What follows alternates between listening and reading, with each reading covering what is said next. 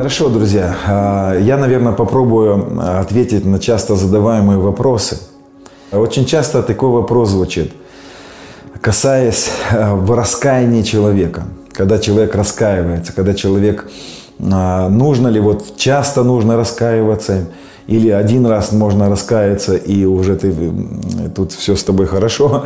Ох, как эта тема вообще запутана на самом деле, друзья. Хочу вам сказать вот что. Ах, аллилуйя. В моем понимании, друзья, раскаяние человека, ну, то есть э, в понимании, что такое раскаяние. Раскаяние, когда человек сокрушается перед Господом, когда он открывает ему о том, что, как вот Якова написано, да, сокрушайте, плачьте, смех превратится да, в, в плач. Вот есть такие моменты, когда, знаете, человек сокрушается перед Господом. И когда человек обращался к Господу, вот это был первый раз, когда мы обращались к Господу, и мы все обращались к Нему с раскаянным сердцем, да, я верю, что это было нормально для нас – и есть такое, такое понимание в наших церквях, что в этот момент человек получает прощение. Если вы посмотрели мои предыдущие уроки, то э, это одна из таких, один из моментов, по которым очень часто меня критикуют, то я утверждаю, кстати, точно так же, как и Мартин Лютер об этом учил, между прочим, для тех, кто э, ищут какие-то основания более, более весомые, Мартин Лютер также учил, я всегда учу о том, что покаяние, раскаяние человека не является причиной прощения человека, но является необходимой или такой составляющей частью обращения человека к Богу. Человек э, не получает прощения, потому что он раскаивается. В момент обращения к Богу человек имеет раскаянное сердце, исповедует, он может реветь очень много, может весь в соплях быть от своего обращения, от своего вот такого сокрушения перед Господом. Вот. И я учу о том, что да, это сопровождает жизнь э, обращения к Богу, но это не является причиной прощения. Потому что причиной прощения всегда является только лишь пролитая кровь Христа. Поэтому Писание говорит, без пролития крови не бывает прощения грехов. И синодальный перевод говорит о том, что э, Петр говорит э, людям, которые обратились, первых, э, первые спасенные, так как мы их называем, да, он говорит им, они говорят, что делать, чтобы наследовать жизнь вечную? Он говорит, покайтесь и докреститесь для прощения грехов. Мы говорим о том, что правильно было бы перевести здесь так, покайтесь и креститесь в прощение грехов. И, конечно, вот это слово покаяние, это обращение, это одновременно, это целый процесс, это одновременно где-то и раскаяние, это одновременно и сокрушение – но когда человек обращается к Богу, он обращается и погружается, крестится в прощение грехов. Хоть на мой взгляд, здоровый человек, здравый человек никогда не будет, знаете, относиться к любой форме греха к, как, как норме, и для рожденного свыше человека любая форма греха всегда будет являться нечто не связующим, нечто не являющимся его, эм, для него нормой, нормальным. Это нечто отторгающее, то, что отторгает рожденный свыше человека. Если, если эм, это происходит у человека, то человек, конечно, он будет сокрушаться. Это нормально. Но сокрушение в грехе, сокрушение перед Богом никогда не будет являться причиной прощения. Я еще раз повторяю, мы погружаемся в прощение грехов. То есть, когда человек обратится к Богу, он уже встретит его Бога в прощенном состоянии. Знаете, я сегодня случайно буквально наткнулся на один ролик. Есть такой известный православный, а, православный а, профессор Осипов. Много всего интересного говорит, ну и много всего, конечно, православных. Но, друзья, почему я говорю о нем? Потому что, не удивляйтесь, наши протестантские доктрины, я думаю, примерно на 90%, скорее всего, где-то так, может быть, чуть меньше. Это не мои, э, не мои э, заключения, это на самом деле заключения многих богословов. Наши э, утверждения в большинстве своем православные. Это православная церковь приняла апологетику, принесла, раскрыла Троицы, Духа Святого и всего остального. Мы многое у них взяли. Так вот, этот профессор, сегодня я слышал такую мысль, он говорил такую мысль, он говорит, вы думаете, что вы своими грехами вообще могли бы когда-то Бога привести к непрощению? Это вообще невозможно, потому что это в априори невозможно. То есть Бог никогда не мог допустить формы непрощения, потому что это противоречит натуре святой. Вот. И когда речь идет о непрощении, когда речь идет о что-то, что же тогда простил Бог, то речь идет не о обиженном состоянии Бога. Речь идет о том, что Бог как законодатель и судья имел, имел э, и, и, и остается, будучи судьей, он наблюдает за законами, за исполнением закона. И когда человек согрешил, он, станов, он стал преступником закона, да, он стал должником закона. И то, что было прощено человеку, э, когда речь идет о прощении Бога, никогда не идет речь о том, что Бог, знаете, у него надувалась губа от непрощения, как у человека. Нельзя тут очеловечивать человека. Это богословы так утверждают, потому что Бог никогда не был в непрощении. Речь всегда шла о юридических составляющих. Речь была о том, что люди бы должны были закону греха и смерти должны были отдать жизнь свою. И это, за, э, эту жизнь отдал вместо нас Он сам, простив нам, отпустив нам на наш долг. Поэтому, когда человек обращается к Богу с раскаянным сердцем, конечно, его раскаянное сердце не является причиной прощения. Причиной прощения или отпущения греха человеку является жертва Христа, заместительная жертва. И это, это фундаменты вообще богословия. Поэтому ну, конечно, в наших кругах крутятся вот эти идеи, что человек должен покаяться, и только тогда Бог простит его. Человек должен поверить в жертву Христа, и только тогда Бог вменит, вменит ему праведность. То есть, как будто бы, знаете, именно акт веры. Ну, мы об этом много на школе говорим. Поэтому, когда я учу о прощении, я затрагиваю тему покаяния, друзья. И вот возникает вопрос, мне задают вопрос, а надо ли постоянно каяться перед Богом, да? И тогда я задаю вопрос, что вы имеете в виду? Вы имеете в виду, что покаяние приносит вам прощение? А, то тогда вы неправильно думаете, покаяние не является причиной прощения. Покаяние, а, к, когда человек обращается к Богу первый раз, да, он принимает свое спасение, он не спасается, можно так сказать, он принимает свое спасение. Конечно, это сопровождается его раскаянием, да, его принятием э, верой сопровождается, естественно, потому что как без веры принять работу Христа. Но впоследствии, когда человек возрождается или рождается свыше, как мы это называем, рождается от Святого Духа, у него происходит вот это вот возрождение его внутренности, он начинает быть чувствительным для Бога, вот для всей реальности, которая дана нам во Христе. Такой человек, конечно, может потом опять где-то в каких-то сферах согрешить, да, где-то что-то сделать не так. И вот здесь вопрос, такой человек теряет спасение? Конечно, нет. Но такой человек, такому человеку нужно раскаяться – я считаю, что, конечно, такому человеку стоило бы в какой-то момент, знаете, если ты где-то накричал там на детей, на жену, и ты понимаешь, что Писание говорит, ну это огорчает э, Дух Святой. Да, послание к Ефесянам, там же четко написано, не огорчайте Святой Дух. Гнев и крик да будут удалены от вас, да. Это огорчает Дух Божий. Если ты знаешь, что ты в каких-то сферах огорчил Святой Дух, то, конечно, стоит Святому Духу сказать, Дух Святой, я просто раскаиваюсь. Но я знаю, я когда это я делаю, я никогда не ставлю причиной моих хороших отношений, знаете, мое вот где-то сокрушение, мое какое-то... Я, я делаю это, но я не... В моем понимании я никогда, знаете, не теряю спасения, а потом опять его приобретаю. Это абсолютно не так, потому что тогда это очень вообще все опасно. А, и, конечно, тут запутанные многие моменты, да, вы понимаете то, что я рассказываю о том, как я э, это делаю. Я знаю, что в момент, если что-то в моей жизни произошло такое, и я мог допустить какие-то, э, допустить в своей жизни что-то, что я в чем споткнулся, я знаю, что он не перестал любить меня. Я знаю, что он не впал, знаете, в непрощение, такое в непрощение, где он так говорит, ну все, я с тобой не буду дружить. Нет, это все человеческие предрассудки. Конечно, своими, своим каким-то состоянием я в первую очередь разрушаю свое сердце разрушаю свою чувствительность к Святому Духу. Да? Поэтому, друзья, в большинстве своем раскаяние человека это нормально. Ну, вот скажите, пожалуйста, вот так вот, ну, как бы вопрос такой риторический. Но если бы вот у нас произошли бы какие-то ссоры друг с другом, было бы хорошо, если бы, допустим, а, муж с женой, вот если вот они, или там а, родители и дети, если, допустим, вам сын нагрубил, вы же не перестанете его любить, он же не перестанет быть вашим сыном, он же не перестанет быть вашим любимчиком. Но было бы хорошо, если бы ваш сын бы обратился бы, сказал, отец, ты знаешь, я понял, это, это было вообще неподобающе.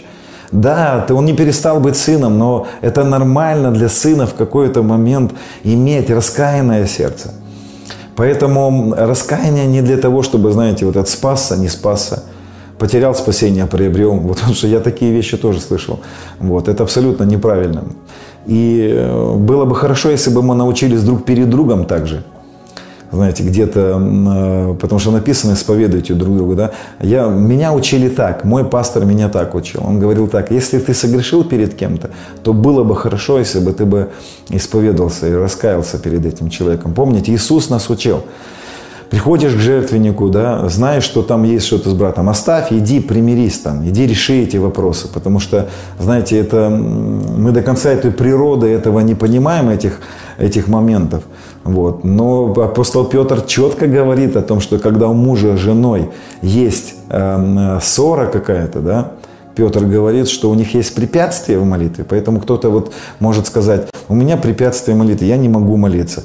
Может быть, стоит подумать, может быть, есть, э, может быть, есть непрощение, да, мы говорили об этом, это это то, что прямо ну, как камень ложится на сердце и не дает порой пережить. Это как твердыня некоторая, как ерехон, который нужно сломать.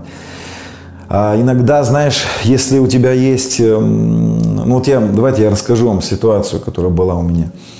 А, были моменты в моей жизни несколько лет назад. А, здесь есть люди в, чате, которые знают, через что мне приходилось проходить. На тот момент было очень больно проходить это, знаете, несправедливость какую-то по отношению там, я переживал тогда. Вот. И мне было очень трудно это все переживать, потому что никогда несправедливость к тебе есть, это всегда чувство справедливости, желание мести поднимается какое-то, я буду жаловаться. Вот. И у меня был момент такой, конфликт с моим старшим пастором.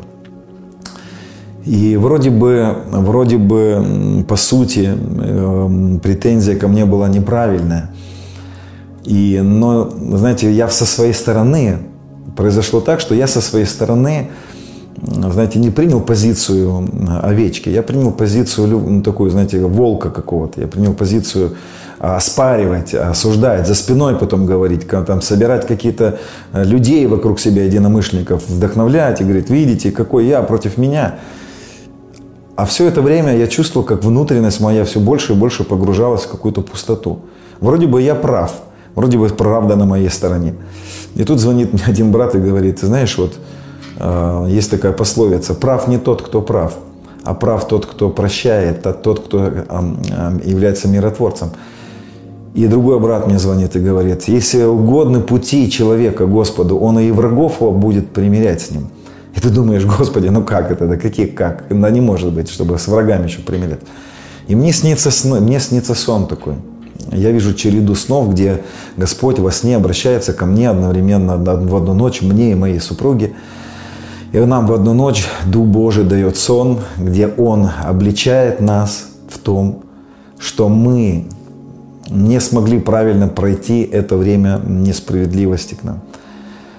я был очень удивлен, потому что, ну, я говорил, ну, Господи, ну как, это же, это же ко мне были несправедливы. Почему ты ко мне претензии имеешь? А он во сне мне показал, что не важно, как к тебе относятся, важно, как ты отреагировал, важно то, что с твоим сердцем произошло. И это было очень...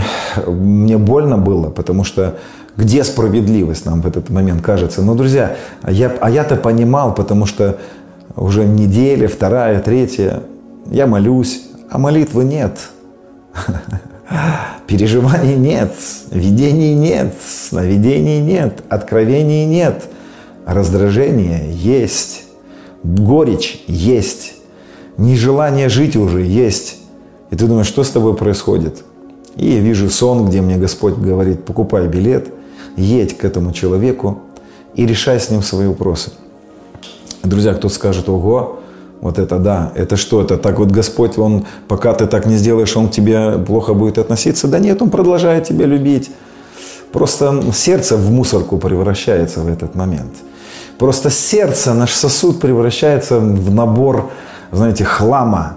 Просто та труба, та, тот поток, то русло реки, оно вдруг камнями зак, закидывается. И уже Дух Божий, он говорит, да мне тесно с тобой. У тебя внутри столько всего. Ты допустил чувство стыда, э, не стыда, ты допустил чувство э, справедливости и так далее. Друзья, очень важный момент. Поэтому, конечно, в какой-то момент, знаете, нам приходилось, и неоднократно приходилось говорить, Господь, ты видишь, я, я вижу свое сердце, что я там допустил, как так произошло. И я раскаиваюсь перед тобой. Я ехал э, и примирялся, сейчас очень близко дружим. И казалось, тогда нельзя было уже дружить, такая вражда в сердце была. А время прошло, и очень близко дружим, и поддерживаем друг друга, и помогаем друг другу. И ты думаешь, как же так? Как же я много мог пропустить? Поэтому, друзья, я начал с раскаяния, немножечко убежал. Я считаю, что, конечно, для того, чтобы иметь вот такое сердце правильное, да, очень часто нужно перед Господом где-то говорить вот эти вещи, высвобождать, но понимать, что это не становится причиной, не является причиной. А, есть жертва Христа, которая становится причиной всех мира, примирения и всего такого. Но для мой взгляд было бы хорошо, друзья, было бы хорошо. И, знаешь, Хотя, допустим, я пришел к такому пониманию, что мне не нужно, чтобы мне кто-то звонил, если кто-то против меня что-то говорит, там делает. Вот. А чем ты выше поднимаешься, тем больше камней начинает в тебя лететь. И я понял, что мне не нужно, чтобы ко мне приходили, что-то там раскаивались. А, для меня, в моем сердце, я уже избавился от этого. Вот. И это нужно не для меня уже. Но, с другой стороны, я думаю, было бы, конечно, правильно, если бы а, человек, который где-то согрешил бы против меня, допустим, он бы раскаялся, или я против кого-то, я имел бы вот такое дерзновение и смирение где-то. Поэтому, друзья, вот такой вот ответ, да. Здравствуйте, пастор Денис, поясните, пожалуйста, смысл притчи о козлах и овцах. Да. Елена, вы задавали, я видел этот вопрос. Друзья, а, хорошо, я быстренько объясню этот вопрос. Это притча про овец и козлов, на мой взгляд, говорит не о нас. Эта притча не про нас. Напомню эту притчу. Приходит царь, собирает народы, народы собирает и отделяет по левую, по правую сторону овец и козлов. И когда он говорит к овцам, он говорит им благословенные, зайдите в царство, в вечное благословение. Почему? Но они, он им говорит, потому что вы позаботились, вы ходили в тюрьму, вы накормили, вы одели. Вот вы благословенные заходите. И такое впечатление складывается, что спасение это не по вере вообще, не спасение не через жертву Христа, а спасение получается в этом случае через дела. Вот. А козлам он говорит, а вы уйдите в вечную погибель. Вот. Почему? Потому что не, когда я был голоден, не накормили, в тюрьму не сходили, не одели. Его спрашивают, когда это могло произойти? Господи, когда мы тебя...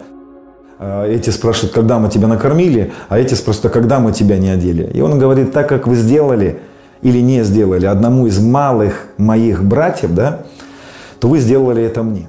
И вот здесь такая картина, да, что а, люди, появляются овцы, и они становятся благословенными, заходят в вечную радость Господина из-за того, что они а, позаботились о малых братьях. И вот теперь здесь мое понимание, о чем здесь идет речь. Так как у меня классическое понимание второго пришествия Христа, я верю в то, что его еще не было, и второе пришествие только будет еще.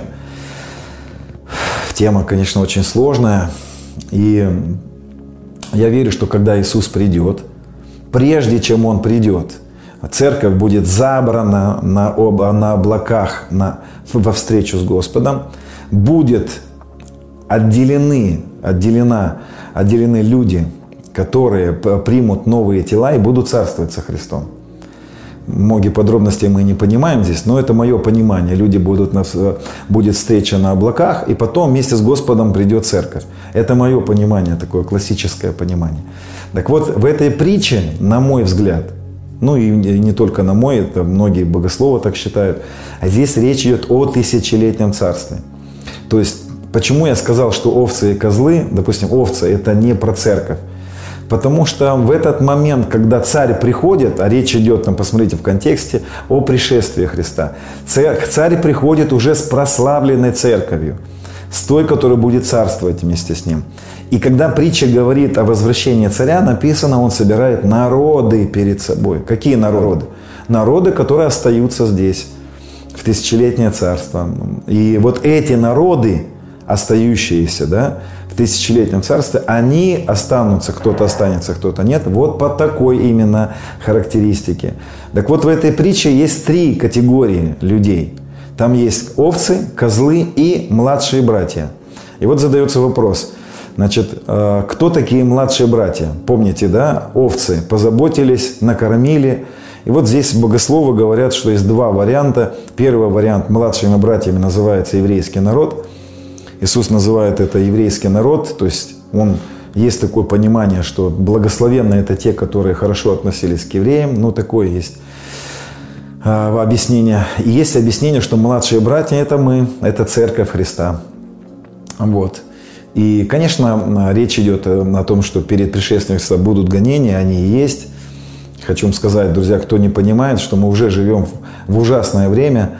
А, мы, живущие в странах, вот, которые в европейских странах, у нас более-менее мир на, на наших, странах, наших странах. Сирия, 14 год. За один год было убито, отрезано голов у христиан Запомните, послушайте, за 14 год христиан убили мученической смертью, христиан умерло за один год больше, чем за все существование всей Римской империи. Поэтому мы просто живем в таких местах, что мы не понимаем, что происходит, друзья. И, конечно, христиане – это младшие братья, которые гонят, их там укрывают и так далее. Но, на мой взгляд, я могу согласиться, что младшие братья, которые Иисус говорит, тех, которых одели, накормили, сходили в тюрьму, это могут быть и христиане, и евреи одновременно. Все это младшие братья могут быть.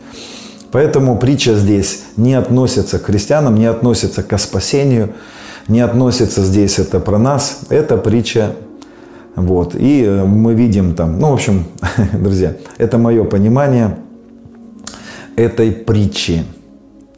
Вот. Там, конечно, был вопрос еще и про, а, и про ад. Кто попадет в ад? Друзья, давайте посмотрим там. Знаете, вопрос задать, как бы не попасть туда. Вот кто уже туда не попадет, это настолько все сокрыто. Настолько, знаете, друзья, который, человек, который начинает утверждать, вот этот попадет, этот не попадет – очень попадет в своих утверждениях, потому что на самом деле э, человек, который транслирует свою уверенность в Христе, может быть вообще только транслировать, а так не жить. А многие люди, которые не транслируют так глубоко свою, свою веру, вы знаете, у меня мама, допустим, она не церковный человек, но когда я ей звоню, говорю, мама, ты молишься? Да, я молюсь, я постоянно с Иисусом разговариваю. Ну, не получается у нее стать церковным человеком в таком городе, где, ну вот она уже старенькая, для нее православная церковь где-то ближе, но она и там не может. Там. Но человек абсолютно, абсолютно любит Господа и, ну, так скажем, может быть, не совсем там она глубоко любит его, но она абсолютно с ним э, живет. Поэтому как можно судить? Я не знаю. Что я сегодня хочу, друзья, говорить? Аллилуйя. Что я хочу говорить сегодня? А, хочу затронуть еще один такой вопрос. Про прощение я поговорил немножечко. Может быть, такие блоки будут. А, мы, может быть, даже их отдельно каждый запишем. Значит, а, еще я хотел бы затронуть такой блок «Боги ли мы?». Очень много я уже на эту тему говорил в предыдущих уроках. Хочу затронуть эту тему для того, чтобы мы не зашли в крайность. Друзья, будьте очень аккуратны с такими утверждениями, боги ли, боги ли мы. Вы не найдете в Писании ни одного текста, где апостолы говорили, что мы боги. Ни одного. Вы не найдете. А, или это, если это написано, допустим, не говорил, Иисус говорит, не говорил ли в Писании, да, не написано, что вы боги, то там написано Элохимы. Элохимами могли называть и царей в то время, там с маленькой буквы, поэтому вот это утверждение «боги» или «мы», да, правильно говорить, не то, что мы боги. Никогда не говорите «я Бог», не говорите никогда «я Яхва». Это абсолютно крайность. Я уже про ну, откровенно говорю, если вы э, можете прислушаться ко мне, да, доверяете, то, пожалуйста, избегите этой крайности. Это не есть правильно. Правильно говорить так, что мы стали причастниками божественной природы. Мы вплелись в Троицу, мы стали с Ним одно – мы стали с Ним одно. Я верю, что мы были, были э, в Нем. Я верю, что мы были в Адаме. Я верю, что мы в Адаме были потеряны. И сейчас происходит шува или возвращение. Мы возвратились к любящему Папе. И правильно говорить, знаете, что мы, э, мы вплетены в Бога. Мы вплетены, мы с Ним одно. Потому что в, той, в том моменте, где я слышу, где люди говорят, мы боги, я Бог, ну, я Яхве, это абсолютная крайность, потому что если я и могу сказать, что я Яхве, да, а, хотя я абсолютно здесь очень категорично вообще, ну, со страхом Божьим подхожу к этому, я могу сказать, что я в Яхве, я с Ним одно, мое единение с Ним, да, я вплелся в, в Троицу, я вплелся в эту, в эту семью, я часть семьи, я часть этого, этого божественного института, который мы не сможем никогда раскрыть до конца. И а, потом, почему это так опасно? Потому что когда я слышу вот это утверждение, мы боги, да, мы Яхве, в этом кроется такое вот подобие, да, мы говорим, «А мы подобные. И я вот раскрывал в своих уроках, да, о том, что... Почему, друзья, я, кстати, об этом говорю? Потому что у меня сны были. Мне Господь дал пророческие сны, в которых Он меня попросил в этих темах разобраться, чтобы не было этой крайности. И когда люди говорят, допустим, мы боги, они подразумевают подобие. Здесь подобие подразумевается, ну, вот такое же точно. Вот есть ксерокопия, так скажем, да, а, ксерокопию положи, она выдаст ксерокопию. Такое подобие, такое же точно. И что вот мы как бы в подобии, мы якобы вот такие же, как он. Я не так понимаю. Я верю, что наше подобие, которое вложено в нас, это подобие заключается в том, что, я говорил это в первых уроках, это подобие заключается в том, что как Он не может без нас. В Нем, то есть что есть в Нем такое? В Нем есть нежелание жить без нас. И мы подобные Ему, мы не желаем жить без Него. Мы не можем жить без Него. Знаете, я сравнивал это с лозой. И вот интересно, что а, веточка – это часть лозы. Можно сказать, что веточка – это лоза. Да, это лоза. Можно сказать, когда исцеляется человек, что Бог исцелил. Ну, вроде бы же это ты исцелил. И вот попробуй разобраться здесь. Но если вдруг веточка говорит, это я исцелила, а не лоза, а может быть правильно говорит, что это мы, да, это, это, это вот этот вот диффузия меня и его, что такое диффузия? Да? Это такое слово современное. Это когда два э, разных металла сливаются под определенными химическими действиями или под температурой сливаются в один металл. Диффузией можно назвать, как это древние наши отцы церкви, как они об этом говорили. Они очень взвешенно говорили здесь и очень аккуратно, старались не перейти никаких границ, и это очень важно. Они говорили это так, вот если вода и вино – вода вливается в вино и попробуй разобрать, где здесь вино, а где здесь вода. Мы, будучи веточкой, не являемся лозой. Лоза не является веточкой, но вместе мы являемся лозой. Вместе мы являемся вот этой божественной семьей Яхвы, да, то есть мы вплетены, и мы можем сказать, что мы с Ним одно. И, и, и это вот, да, это мы. Но это не я лично, это не я лично какой-то вот такой подобный, такой же точно, да. Это очень опасно, да. И мы вплелись, да, и мы веточка. И можно сказать, что веточка лоза? Ну, вроде как нет. Но в чем здесь подобие? Подобие здесь в том, что лоза, помните, Иисус говорит, я лоза. Интересно заметить, что лоза ни в коем случае не может принести плод без веточки – как муж не может родить без жены, а жена без мужа. Кто рожает? Попробуй разберись вместе. Единство, единение, подобие – это единение. Подобие, которое в нас сложено, это единение с Богом. И в нашем единении с Богом у нас разные функции, мы говорили. Да? Поэтому избегите. Здесь, конечно, глубина, которую мы будем вычерпывать еще долго. Но я просто пытаюсь избежать этой крайности. Вас прошу, друзья, в наших уроках, в нашей школе избегите этой крайности. Подобие, оно, в нем сокрыта некоторая часть, что мы его дети, да, что мы его, его род, что мы его семя, что мы с ним одно. Да, он родил нас, но в том, как он родил нас, он заложил в нас совсем другие моменты. Но другая обочина, которая также сегодня есть, эта обочина с удовольствием критикует вот эти утверждения – да, что мы в Боге, потому что для них мы еще не в Боге, поэтому для них мы еще не часть Яхве, э, мы для них не часть, они еще достигают, они еще там вот где-то бегут до этого, стремятся, простираются. Это еще для них не произошло, другая обочина. Они не говорят, что они боги, они не говорят, что они в Боге. Ну, может быть, где-то и говорят, но потом подчеркивают, что нет, это еще пока нет, но потом когда-нибудь. Это другая обочина. Но эта обочина, интересно, ведет себя тогда. Я замечаю, что эта обочина, хоть она и говорит, что так нельзя говорить, но ведет себя так же. Помните, в послании к римлянам э, в первой главе написано так, апостол Павел говорит, кто, ну, если ты осуждаешь, да, э, кого-то, а делаешь тоже, да, сейчас я прочитаю, это э, вторая глава, начинается, да, и так, не извинителен ты всякий человек, судящий другого, тем же судом, каким судишь, судишь себя. Потому что, судя другого, делаешь тоже, да. Вот смотрите, как, о чем я сейчас скажу. Такая обочина есть, где нет ни в коем случае мы козявки, мы вообще никаким образом не имеем никакой принадлежности. Знаете, здесь перебарщивают в этой обочине, да, подобные, но такие же великие. Иисус пришел пробудить нас к такому, к тому, что мы такие же, как Он. Кстати, много учений в них присутствует вот эта крайность. Вот. Я учу о том, что мы в единении со Христом все-таки занимаем роль немощного сосуда – так Господь придумал, что это как прообраз мужчины и женщины.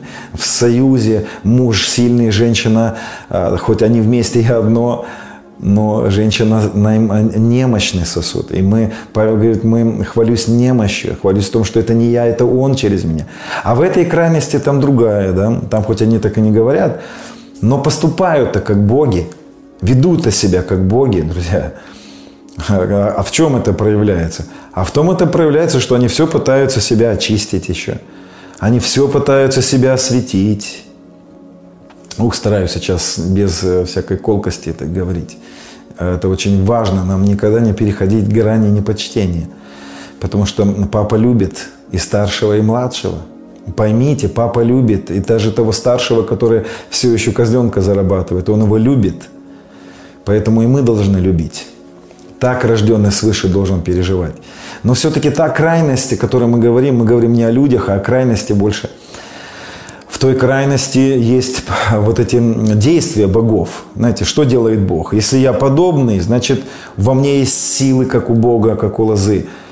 А когда человек очищает себя от греха своими силами, ну что он этим показывает Богу? Он говорит, а я, я способен очиститься – Этим самым Бог-то Бог-то видит это, Господь-то смотрит на это и говорит, ну ты хоть не говоришь, что ты Бог, а ведешь-то себя, ты как Бог. Ты все еще думаешь, что ты силен, и твоя жертва отвечает, а, отвечает за все. Ух ты, ты до сих пор думаешь, что ты Бог.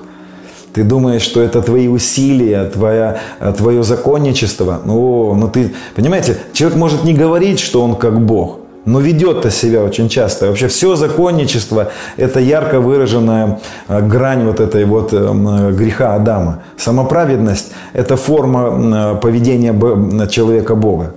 Я Бог своей жизни, я сам справлюсь. Что такое самоправедность? Сам справлюсь.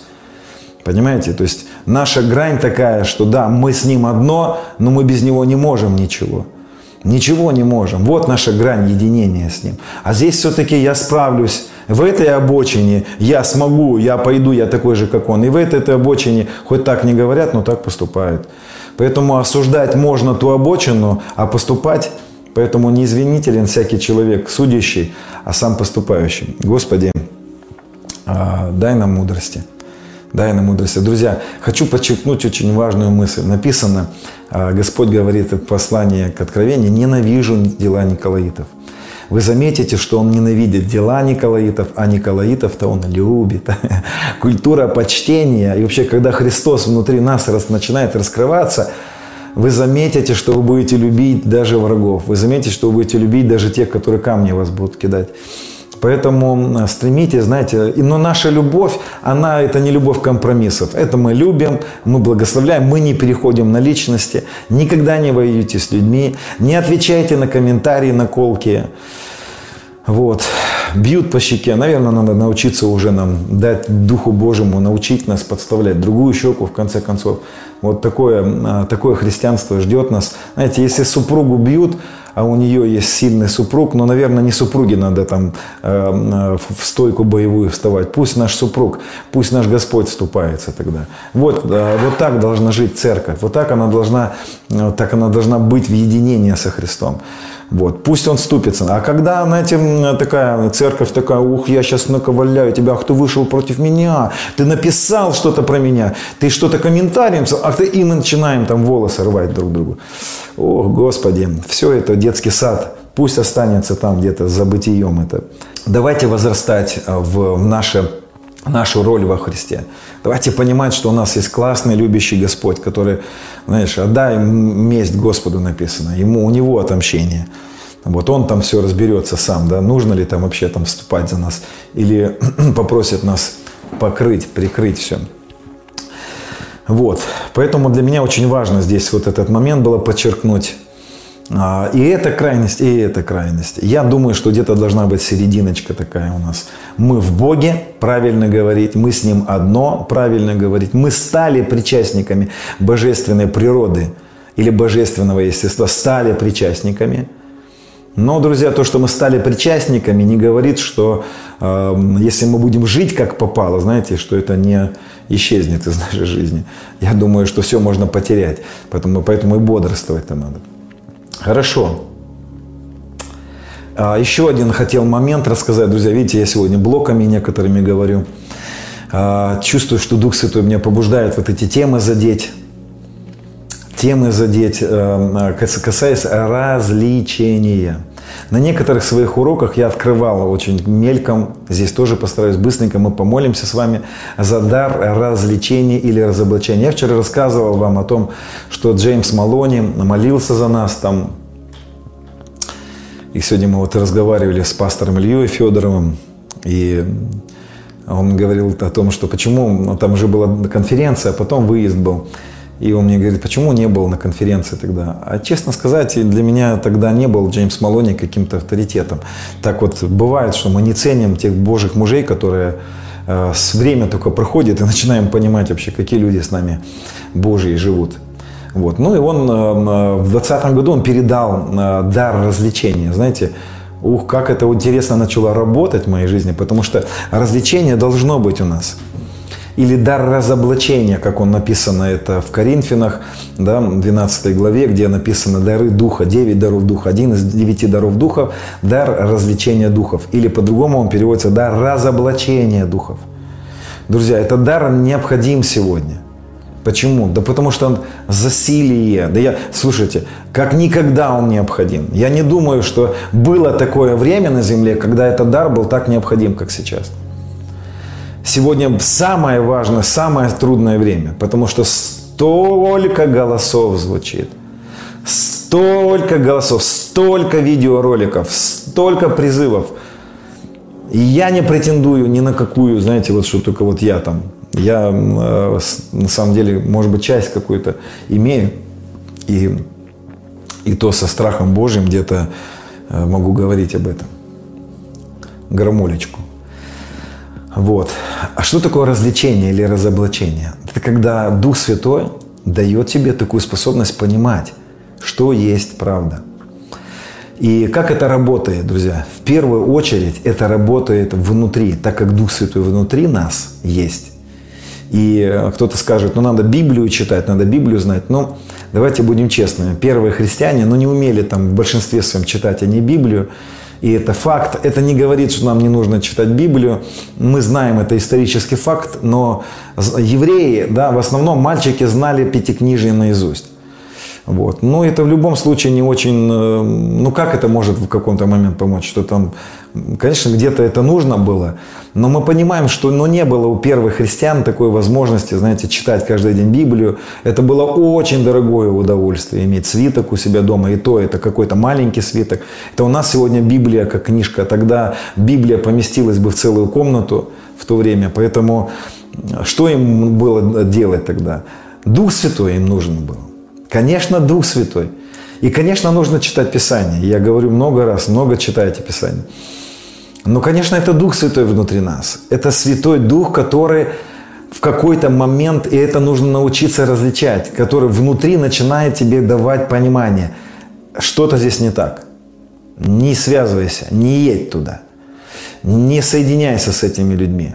Допустим, а, ты слушаешь какое-то что-то там, и вдруг у тебя внутри что-то не то что-то не так. Конечно, это иногда может быть и душа, которая что-то испугалась, или там она, у нее уже твердыни есть какие-то какие утверждения. И здесь, конечно, кто скажет, как различить? Друзья, конечно, близость со Святым Духом поможет это. Конечно, Дух Святой поможет. И зачастую, да, развлечение, он не работает вот так вот раз. Это целый процесс, когда Дух Святой начинает свидетельствовать Духу нашему – Понимаете, он начинает показывать нам, что есть, что есть правда, что есть неправда. И вот мне много людей пишет и задают вопросы, как вы считаете, вот это вот, вот, вот это правильное утверждение? Я задаю в ответ такой вопрос, а как ты считаешь? Почему ты мне задаешь этот вопрос?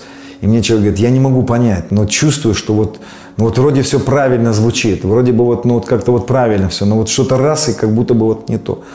Конечно, друзья, надо прислушиваться к тому, что Дух Святой говорит. Особенно в это время, друзья. Столько посланий, столько посланий, столько призывов. А, особенно все, что звучит о последнем времени, особенно все, что призыв, звучит сегодня о событиях сегодняшних. Друзья, очень большая вероятность, очень большая вероятность от страха событий додумывать. Знаете, у страха глаза велики. Я ничего не утверждаю, ни про кого сейчас не говорю. Все совпадения случайны.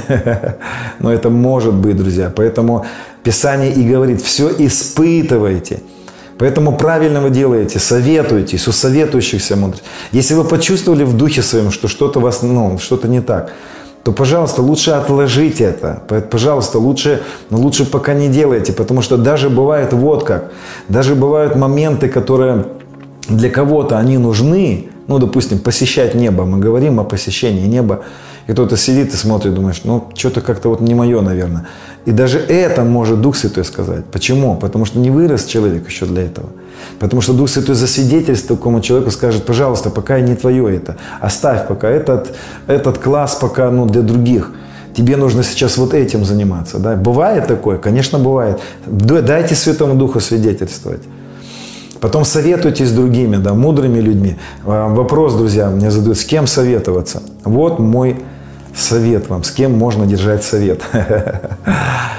Человек, в жизни которого есть плод, с тем и советуйтесь. Скажете, сегодня такие плодоносные что с ними не посоветуешься, особенно на темы да, по завершенной работе. Ну, хорошие братья есть, но и с ними не посоветуешься сильно.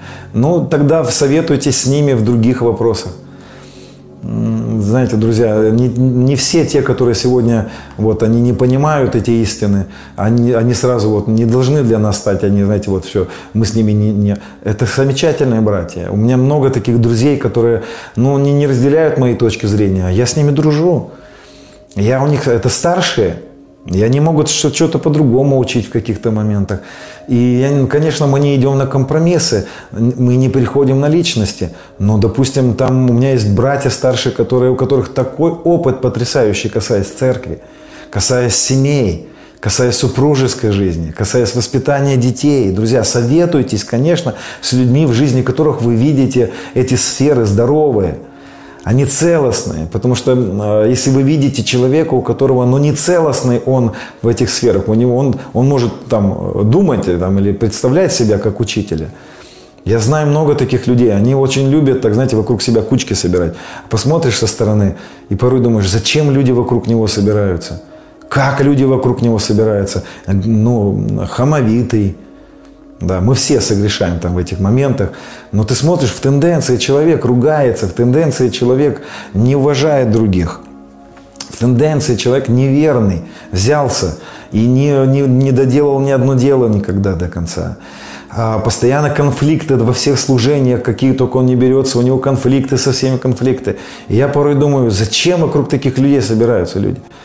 Друзья, э, конечно, мы, э, мы тоже, как бы, у меня тоже есть принципы какие-то, я не иду на кому, но я стараюсь вот, ну, придерживаться таких людей, в жизни которых я Христа вижу. Вот. А знаете, Иисус вообще к еврейскому-то народу пришел, которых, которые даже отвергли Его. Знаете, и молился за тех, которые распинали его и так далее. Вот это вот, э, знаете, любящий человек, вот, вот это любовь. Вот, друзья, спросят, для чего ты сегодня так философствуешь? Я даю сегодня советы, друзья, это мудрость. Дух Святой мне сегодня перед служением сказал, говори об этом, говори об этом, говори об этом. Я говорю то, о чем Дух Святой мне сегодня побуждает сказать. Советуйте с людьми, у которых в жизни есть плод, в семье, в служении. Постоянные они. Они постоянные. У них не только есть дар, у них есть не, не только харизма какая-то, у них не только лидерство какое-то присутствует, да, потому что лидерство как дар. Лидерство это дар, это не, это не плод, духа. Это не любовь, не радость, не, не верность. Да? Это, это еще просто только призвание человека. Поэтому у человека может огромное быть призвание, но а двигаться он в этом и не может из своего несформированности. Поэтому соединяйтесь вокруг мудрых людей, любящих людей, заботливых людей и советуйте с ними. И позвольте Святому Духу свидетельствовать вам, а, испытывайте это в совете с другими людьми. А я знаю, что мы в ближайшее время будем переживать, если вы ну, приверженец вот такого понимания, такого учения, пожалуйста, а, примите и поймите, что вы будете переживать давление и гонение от старшего брата. Я говорил об этом уже неоднократно в своих видео. Если в вас полетит камень, пожалуйста, не поднимайте его и не бросайте его в ответ. Я вспомню одну историю из книги Рика Джонера – мне нравится этот автор. Книга «Последний поход». И там такой сюжет, где они взбираются на гору. И когда они взбираются на гору, там есть армия такая пораженных христиан, пораженных обидами, горечами. Ух, сегодня столько роликов снимают эти люди. Какие тысячи, тысячи просмотров у них. Им только дай падение какого-то человека. Им только дай какую-то вот э, сенсацию. Тот упал, тот согрешил. Они сразу создадут там э, ролики, начнут, начнут это все рас, раскрывать. Ух, ух, ух, ух, ух. Друзья, никогда не связывайтесь с таким. Не стоит. Не стоит. Берегитесь этого всего, отстраняйтесь от таких, от таких людей. Знаете, потому что это может пощекотать чувство справедливости, но Божьего сердца там нет. Я встречался со Христом. Он плачет всегда о людях, которые упали. Он плачет о самых-самых падших, друзья, о самых каких-то религиозных людях. Он плачет, он любит этих людей. И когда я смотрю вот, эту, вот этот момент, когда идет осуждение какое-то, когда атака, а, и я начал с того, что Рика Джонер, это видение было, да, и там, значит, в этом видении что было?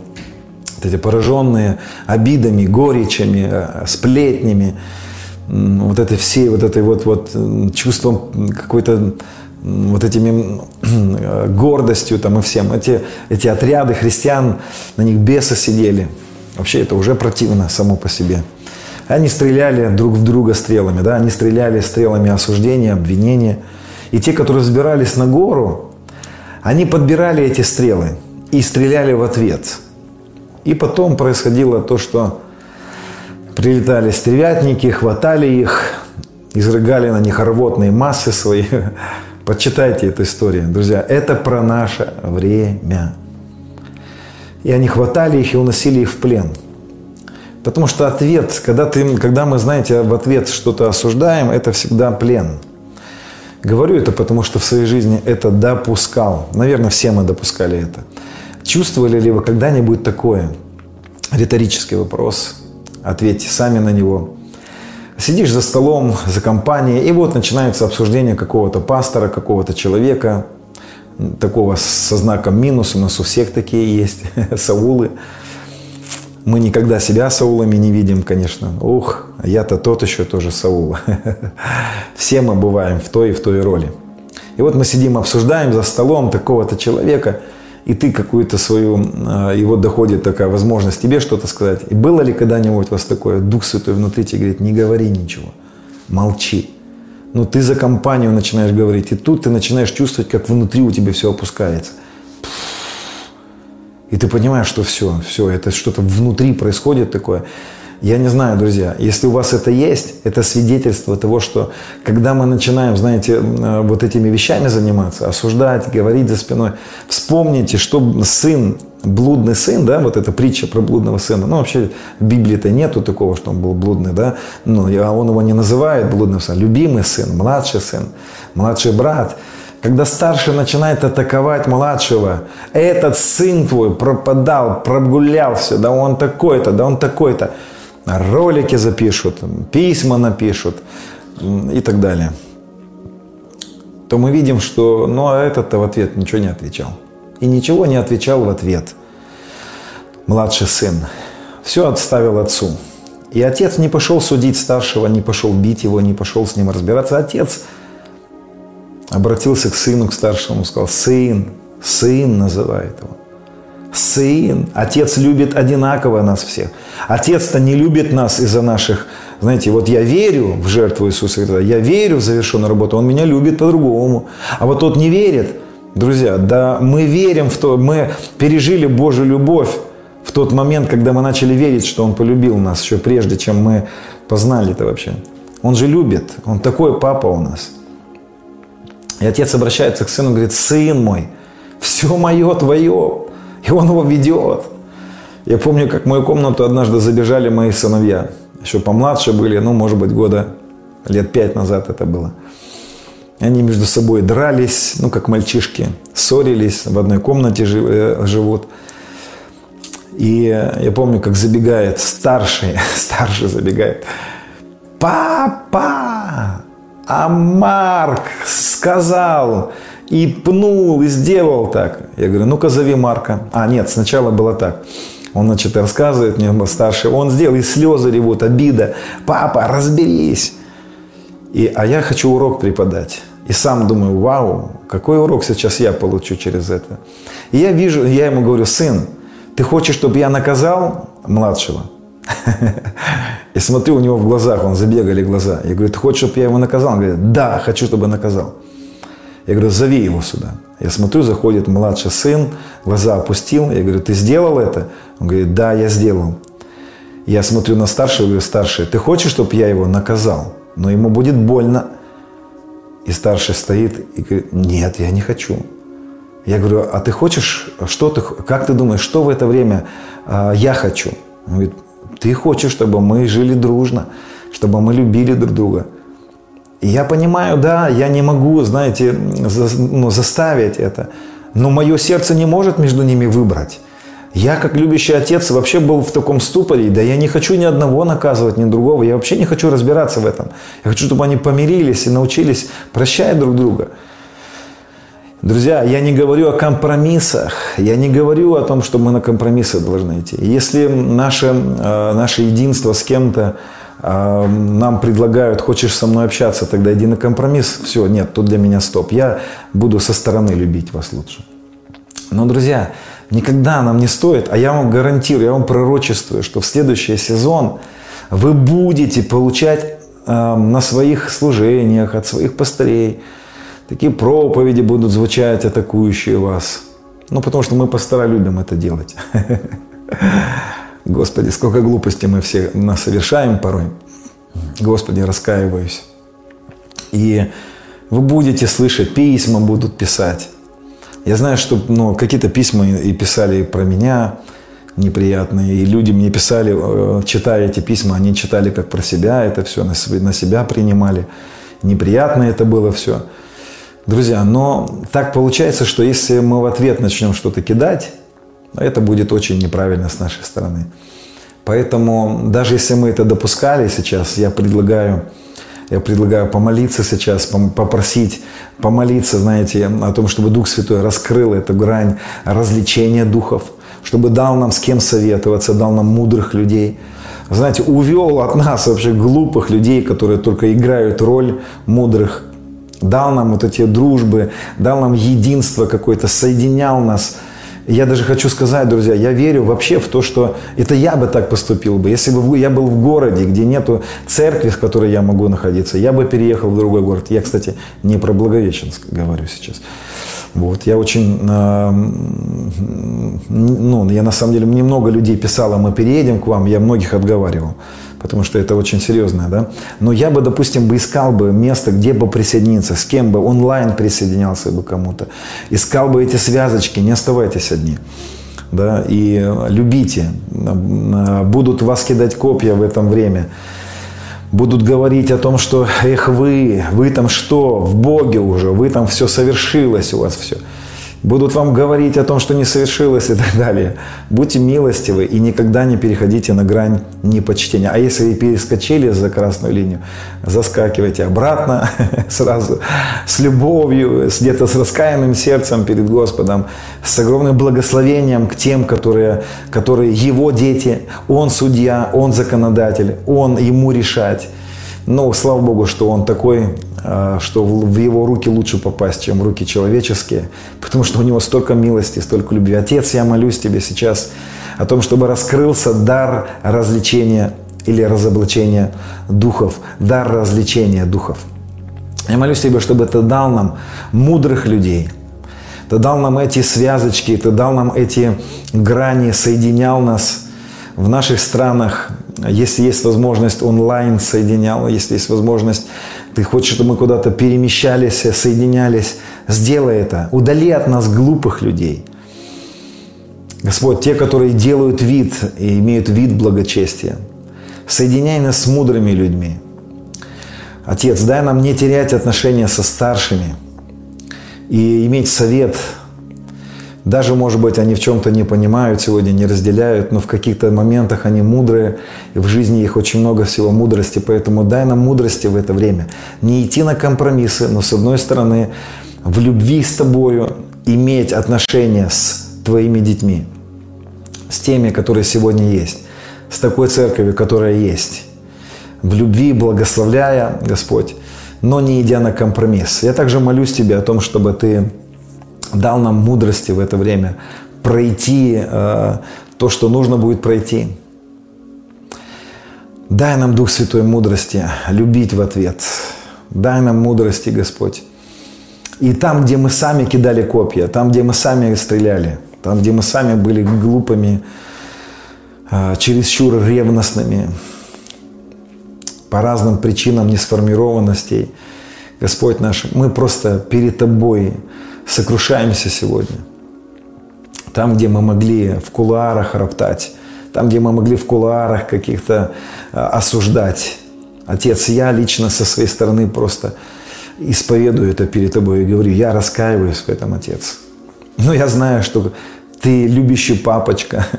Я благодарю тебя, что кровь твоя, а, она стала причиной а, моего искупления, прощения, покрытия всего. И я никогда не застану тебя в непрощении. Я никогда не застану тебя, Господь наш. Но ты и в откровении говорил, покайся, покайся, Господь. Поэтому мы имеем раскаянное сердце перед Тобой. И всегда рады это делать, потому что, потому что жить в правде Твоей, в истине Твоей – это для нас жизнь, для нового творения – это жизнь. И, Отец, мы также благословляем сегодня э, те, тех старших братьев, где, которые, от которых мы могли получать что-то, Отец, мы просто любим, благословляем, почитаем и высвобождаем, Господь, от Тебя через, высвобождаем Тебя через себя, высвобождаем жизнь, Твою славу, Твое нетление, а, заботу Твою. Отец, высвободи о каждом Твоем сыне заботу, высвободи о каждой Твоей дочери Твою благодать, Отец, в действии во имя Иисуса. Мы просим Тебя. Отец, я также молюсь Тебе, дай нам мудрости, не идти на компромисс с истиной. Аллилуйя, спасибо, Иисус. Друзья, я стараюсь здесь вам показать вот эту грань почтения, что такое почтение, что такое любовь. И мы учимся, мы возрастаем. Вот такого Христа я знаю. С таким Христом я встречался. Такой Христос мне являлся – вот так он мне говорил о церкви, говорил всегда с любовью, говорил всегда с верой, говорил всегда с перспективой. Даже когда я слышал его строгие слова, он всегда это говорил с огромной любовью, почтением. Поэтому будем перенимать его сердце и будем в единении с ним раскрываться, раскрывать его сердце, раскрывать его грань. Аллилуйя. У нас есть немножко времени. Я хочу рассказать еще про дельфинов. Друзья, высвободить откровение о дельфинах. Хорошо, я хочу рассказать о том, что вот, э, если Саша напомнит мне, когда это произошло, может быть, уже около года назад, я был в Нижнем Новгороде, Михаил э, Трифонов, вот, кстати, да, пастор из Нижнего Новгорода, Михаил Трифонов. И вот Александр Варнавин, друг мой, он увидел пророческий сон – он увидел во сне, как я стою, и Господь обращался ко мне в его сне и говорил о том, что Он будет показывать сны о дельфинах. А, это было интересно, потому что до этого я был на море, отдыхал летом, и даже не летом это было. И одна из наших близких друзей, вот, э, сестра Зуля из Казани, вот она лидер нашей, одной из наших групп, наших церквей, пророчица, она тоже видела сон, что есть дельфины, что мы купаемся с дельфинами. Я не мог понять тогда, почему дельфины. И вот, э, и вот интересно, когда Саша высвободил мне этот пророческий сон, что Господь будет показывать дельфинов, и это что-то означает. Ну вот он, кстати, могу его тут немножечко поругать, потому что во сне ему было сказано, что означают дельфины, а он забыл, что означают дельфины. Вот, но так бывает. Вот, и он мне утром позвонил, Говорит, вот про дельфинов был сон, Господь говорит тебе, что Он будет показывать дельфинов, что-то это означает. В, эту же, в этот же день там в Нижнем Новгороде несколько человек увидели сны с дельфинами мы купались с дельфинами, кто-то был дельфином. Потом я приехал э, в другой город, там тоже все было про дельфинов, куча снов про дельфинов. Потом я приехал в Москву, мы общались с пастором Ильей Федоровым, с его супругой. И вот, и она мне задает вопрос, а что такое дельфины, а почему ты спрашиваешь? И потому что мне пророчествовали, что я дельфин. И это было буквально за неделю. Десятки людей рассказали мне про сны, видения о том, что они дельфины, что Господь высвобождает дельфинов. Я приезжаю в Орск, проповедую, говорю об этом свидетельстве. Подходит ко мне после служения сестра, пророк, замечательный, потрясающий пророк. Она рисует картины пророческие. Она уже не одну мне картину подарила, вот как знамение. Она дарит мне картину с дельфинами и говорит, Господь мне сказал о том, что э, я нарисовала дельфина, тебе и подарила тебе дельфина. Она не знала ничего об этих снах, обо всем. И с обратной стороны было написано, что дельфины – это движение Святого Духа в силе, в славе.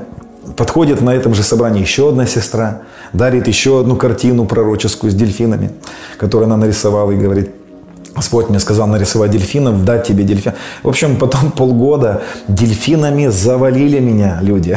Мы видели дельфинов. Что такое дельфины? Мы задались вопросом. Друзья, большинство из тех, кто сейчас смотрит меня, хочу вам сказать, вы дельфины. Это вот вы дельфины. Господи, а почему? Мы люди вроде бы, мы новое творение. Очень часто Господь, конечно, говорит образами, потому что Дух Святой не есть голубь, вы понимаете, да? Иисус не есть лев, то есть это все образы некоторые, да, некоторые притчи. Так вот, когда мы начали узнавать, а что такое дельфины, то мы обнаружили, конечно, вот что, что Господь, конечно, Он начал приглашать нас во что такое. Дельфины – это общество сыновей Божьих, проявленных – такое сверхъестественное движение, которое Господь поднимает в это время. И, может быть, вы видели или голубей, или дельфинов, то вы тоже призваны к этому. Но кто скажет, а я не видел, призван ли я? Если ты здесь, то, скорее всего, да. То есть мы признаны, что, кто такие дельфины? Мы начали узнавать про дельфинов, если Господь нам хотел что-то сказать через этих животных, то мы обнаружили очень интересные вещи, которые есть у этих животных, которые высвоб... это как грани, которые высвобождаются. Первое, то, что, конечно, для меня было удивительно обнаружить в этих дельфинах, это то, что это стайные животные, то есть они не живут как отдельно. Знаете, акулы это вот Если видишь кого-то такого, одиночку такой, который принципиально, не потому что нет церкви, не потому что нет вот возможности, а принципиально человек один. Он говорит, я вот так принципиально один, не буду ни с кем общаться, я такое индивидуальное новое творение, подобный Богу, поэтому и как Иисус мог один, я могу один. Ну все, для меня это как бы ну, закрытая книга, я не имею с таким общего, я не вижу этого в Писании. Дельфины это стайные такие животные, которые а, очень любвеобильные. И это было для меня очень интересно узнать. А, возглавляя дельфинию стаю мама, мама, это тоже потрясающий прообраз, потому что мама для нас небесный Иерусалим. И как раз где-то вот около года назад у нас были посещения с небесным Иерусалимом. Небесный Иерусалим есть мать всем нам. Небесный Иерусалим, друзья, это воскресение Христа из мертвых. Я об этом говорю на своей школе новотворения, учу там об этом. Так вот, а, ну, кстати, я во многих уже роликах где-то говорил про дельфинов, но здесь просто свежесть. Мы будем молиться сейчас о наделении, высвобождении этого движения. Так вот, интересно, что а, мать всем нам, да, мать, она возглавляет эту стаю, и мы, нас соединяет Небесный Иерусалим, что есть воскресение Христа из мертвых и наше совоскрешение со Христом. Друзья, также интересно узнать, что у каждого из дельфинов, представляете, есть свое имя. То есть в стае дельфинов нет ни одного дельфина без имени. При рождении дельфиненку дается имя. И если дельфиния стая расплывается, вот они начинают охотиться да, на рыб, рыбок, и они расплываются вон, там, за километр, за два друг от друга, то тогда лидер стаи может назвать имя какого-то дельфина и сказать ему, где он должен быть и что он должен делать. И этот дельфин понимает, что это не ко всем, а именно к нему. Это потрясающе, конечно, животные. Да? Вы понимаете, что это личная связь. Это прообраз того, что мы, хоть мы и одно во Христе, но с каждым из нас индивидуально Христос связан. Каждого знает по имени. Каждого любит индивидуально, у каждого своя миссия во Христе есть. У каждого своя грань в теле Христовом есть. О, Господи, высвобождаю уже прямо сейчас, помазание переживаю. Высвобождаю это помазание сейчас. Дельфины, активируйтесь. Стаи дельфини, активируйтесь. Пророческие сонмы, активируйтесь во имя Иисуса. Также интересно заметить, что дельфины говорят, у них до 14 тысяч слов – практически как у взрослого человека. Можете представить да, себе, насколько, а, насколько потрясающие эти животные. То есть они очень... И они говорят друг с другом так сверхъестественно, что даже ученые до сих пор не могут понять вообще, как они могут передавать знания, потому что иногда ни звука они не передают, и каждый знает, что нужно делать. Вообще это удивительно, конечно, а, что это... О чем это говорит? Это говорит о том, что Дух Божий внутри нас живет о том, что Он говорит с нами, о том, что у нас есть пророческое помазание, о том, что есть пророческая грань, которая сегодня раскрывается. Также интересно заметить было, что а, дельфины а, – это такие животные, которые любят людей почему-то. Разные причины выискивают там, почему же дельфины э, так хорошо относятся к людям. Очень много раз замечено, что дельфины, когда человек плывет на море, допустим, серфер, и вдруг э, дельфин видит, что к серферу подплывает акула, акула, то тогда дельфины, если они рядом, они атакуют акулу. Они отбивают от человека. Много свидетельств есть, когда человек тонет. И дельфины подхватывают его и несут его. Ученые говорят, что они в этот момент считают человека частью своей стаи. Но, конечно, это глупость, потому что э, это Бог заложил в этих, в этих животных такую любовь к человеку. И это, а их называют спасателями людей. Да? Вообще есть даже дрессированные дельфины, которые на каких-то пляжах они помогают вот, и дежурят, и все такое, такое было в истории. Вот. И о чем это свидетельствует? Это свидетельствует о том, что Господь приглашает нас и призывает нас, знаете, защищаться друг за друга, вступаться друг за друга, ходатайствовать друг за друга, знаете, не, не избивать друг друга, а ходатайствовать друг за друга. Мы можем говорить разные мнения. Но, друзья, если ты часть церкви, то, ты, то тогда ты должен быть частью какой-то вот, ну, защиты. Ты не, ты, не, ты не разрушитель, ты, если только тебе, конечно, эта функция не дана. Потому что есть такие люди, которым дается возможность что-то сломать какие-то утверждения, вот, как Мартин Лютер, допустим. Но, друзья, если, э, если ты Мартин Лютер, да, то, э, скорее всего, ты такой же фигурой должен быть тогда. То есть я, никогда, я не воспринимаю людей, знаете, которых в жизни никакого плода нет, никакого постоянства, никакой вот, э, никаких вот не за зацепиться, но вдруг этот человек возникает и говорит, что я вот Мартин Лютер, я сейчас тут вам все. Будьте аккуратными, друзья. Если вас Господь призвал на это, у вас не будет просто ощущения, у вас будет ясное посещение, и вы будете наделены этому, и будут свидетельства. Хорошо, я сейчас отклонился, отклонился чуть-чуть. И мы видим, что дельфины, они спасают людей, это вложено в них. Почему они, а, они не представляют, что это тоже дельфины, то есть люди это дельфины, якобы некоторые ученые говорят, нет. Потому что когда человек тонет, они его вообще вытаскивают на берег – То есть, если это дельфины, они бы его к свою стаю бы там... Зачем они человека на берег выкидывают очень часто? Потому что они понимают, что это человек.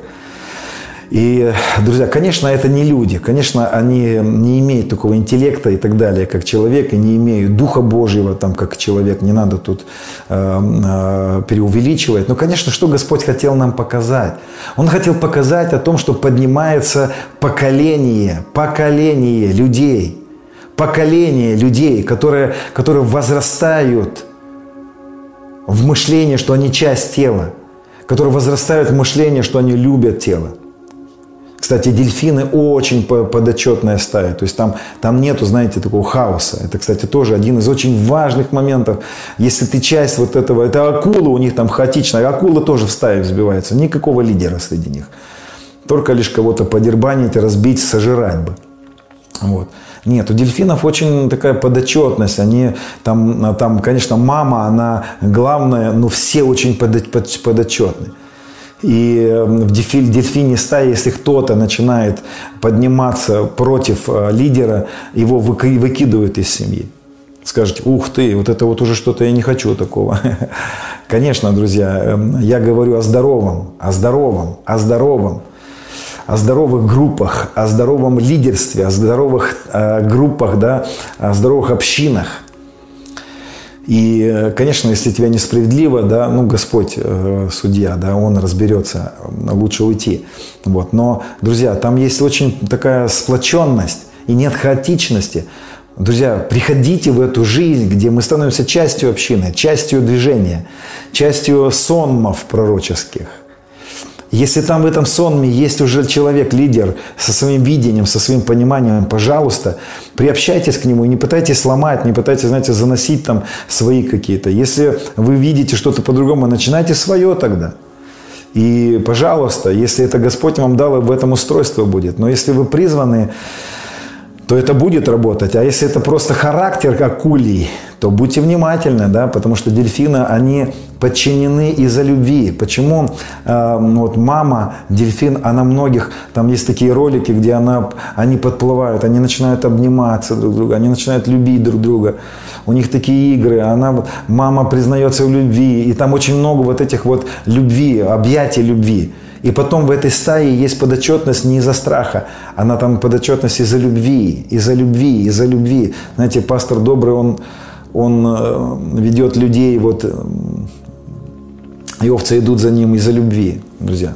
О, конечно, это, это в этом возрастать всем надо. Я не могу сказать, что я вырос в этом еще. Я просто говорю к тому, к чему Господь нас приглашает. Да, постарайтесь из меня не делать такого вот уже идеала. Я просто говорю о том, к чему Он нас зовет, так к чему я сам сейчас стремлюсь. А, интересно также заметить, что у дельфинов есть такая особенность, как регенерация тканей. Это сверхъестественно. Вообще это немногие животные этим могут э, похвастаться.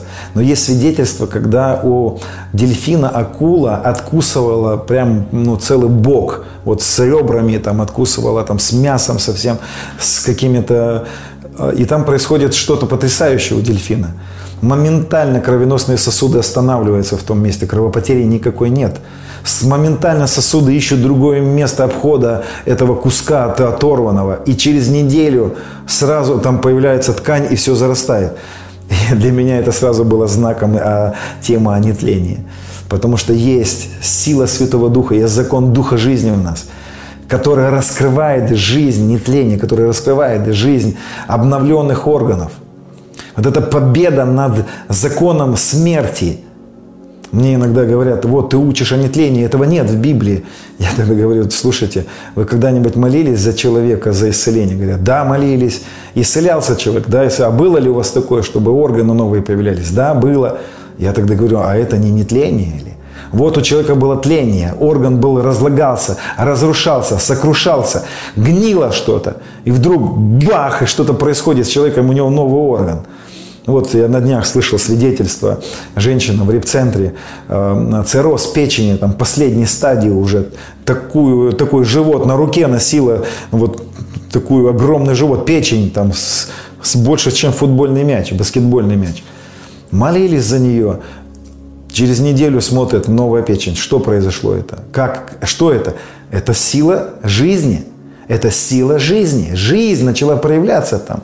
Фрэнсис, кстати, об этом очень сильно говорила, да, и Господь говорил, что смерть будет царствовать, а жизнь еще больше силу возьмет что многие воскреснут из мертвых. Она там говорила про Павла и Иоанна вообще, что они воскреснут в последние дни и будут служить. Ух, Господи, сила нетления, мощь, которая поднимается в этой дельфинии стае, принимайте сейчас – кто-то, кто-то, я знаю, проходит очень трудные моменты в своей жизни. Пусть то, что происходит, то, что атака есть на здоровье, не станет причиной того, что, знаете, поменяется верование. Не делайте практику своих, своего, своей жизни истиной. Истиной является то, что мы умерли со Христом.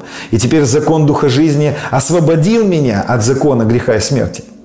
Павел так сказал, закон Духа жизни освободил тебя от закона греха и смерти. И да, мы говорим о том, что эти тела можно убить.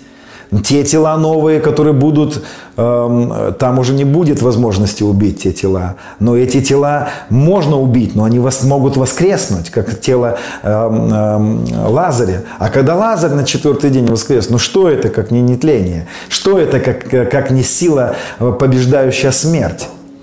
Что это, как не сила, побеждающая силу смерти? О, Господи!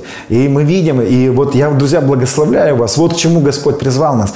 Я сейчас хочу ну, собрать в кучку это откровение о дельфинах. К чему Он призвал нас? Он призвал нас быть вместе. Он призвал нас пребывать в любви, как это делают дельфины. Он призвал нас а, почитать небесный Иерусалим. Он призвал нас быть под руководством откровения о том, что мы воскресли со Христом, мы посажены на небесах. Потому что Небесный Иерусалим – мать всем нам. Кто является матью? Петр в послании Петра очень четко об этом говорит. Благословен Бог и Отец Господа нашего Иисуса Христа, родивший нас через воскресение Христа из мертвых к упованию живому. Друзья, воскресение Христа из мертвых стало нашей матерью. Через воскресение Христа из мертвых Отец родил нас – когда Иисус был воскрешен из мертвых, родилось новое творение. Гробница, в которой был Иисус, это же чрево в котором еще никого не клали. Это же, когда камень отложили, это же девственное вот это вот э, э, чрево, из которого выходит новый человек. Рождается новое творение. Когда рождается, когда Христос воскрес, новый человек э, на земле появился. И мы стали с ним одно. Поэтому дельфины это, это люди, которые объединяются вокруг откровения. Мы со Христом одно. Мы умерли и воскресли с ним. Грехи наши прощены. И мы со Христом, с, с Духом Святым пребываем в единении. И мы собираемся в одну какую-то стаю, так сказать. Может быть, неформальную стаю. Да? Мы в разных городах, мы в разных странах живем. Но нас объединяет это откровение. И нас объединяет любовь Христова к нам. Нас объединяет это понимание, что все совершилось уже. Мы видим, что э, стая э, спасает людей – нас объединяет сегодня Господь и приглашает сегодня к миссиям. Я рассказывал вам, что двери открываются и в разные страны сейчас. И в Северную Корею открывается дверь. И я скоро сделаю этот анонс. Говорю еще раз, что с этим братом мы сделаем, с Казахстаном, мы сделаем анонс об этих свидетельствах, что Господь ему показывал. Друзья, нас Господь всех пригласит к, к величайшему пробуждению.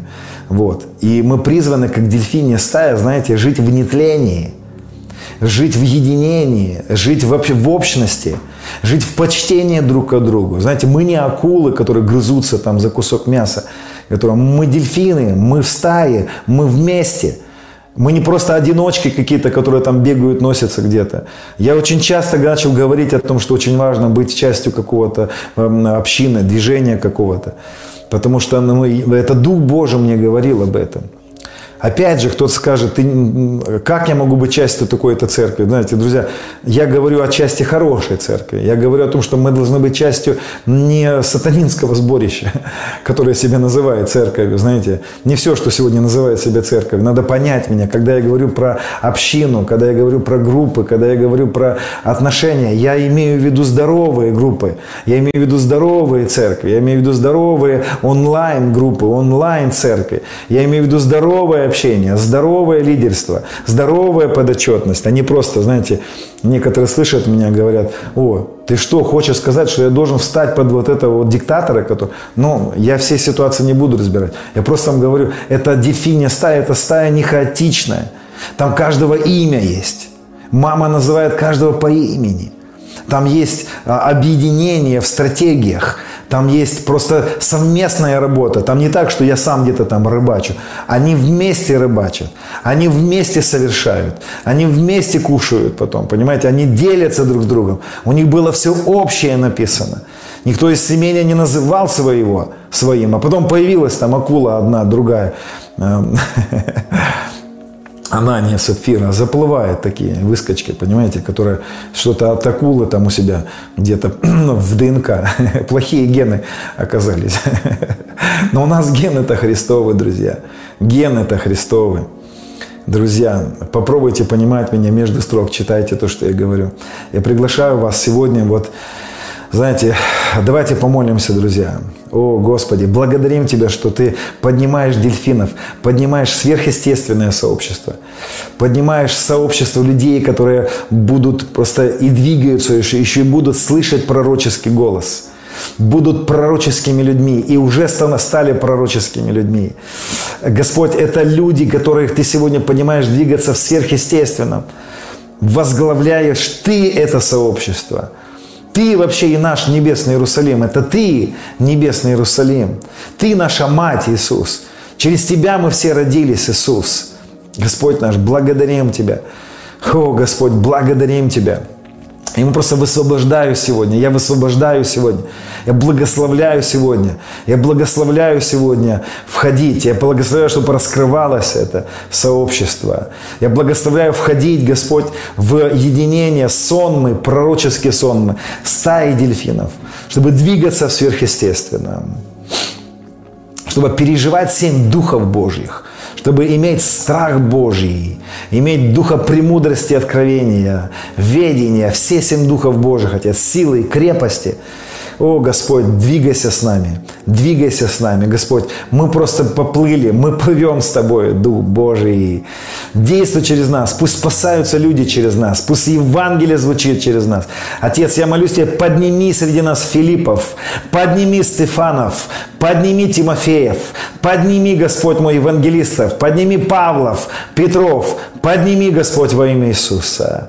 О, подними Марию, подними, Господь мой, этих сестер, подними, подними тех, которые будут служить имениями своими. Господь, я благодарю Тебя, что это организованное сообщество, поддерживающее друг друга, укрепляющее друг друга. И Господь, и если мы где-то подкусывали друг друга, если мы где-то допускали, Господь, акульи повадки, я просто молюсь Тебя, Отец мой, Пусть просто это все исчезнет и растворится. Я, Отец, еще раз перед Тобой говорю, это я называю, если в моей жизни Ты видел это, и есть это, и было, я называю это перед Тобой, Господь мой, неправедным, неправильным. Я исповедую перед Тобой это, Господь. И мы сегодня вместе, Господь мой, говорим Тебя, мы хотим быть дельфинами, мы не хотим быть акулами, мы не хотим быть теми, которые кидают камни, которые кидают обратно стрелами. Дай нам мудрости, Господь, научи нас – раскрывать Твое сердце в нас. Научи нас следовать Твоим, Твоему сердцу. Научи нас быть Господь, твоей, Твоими младшими братьями, следующими за Тобой, Господь.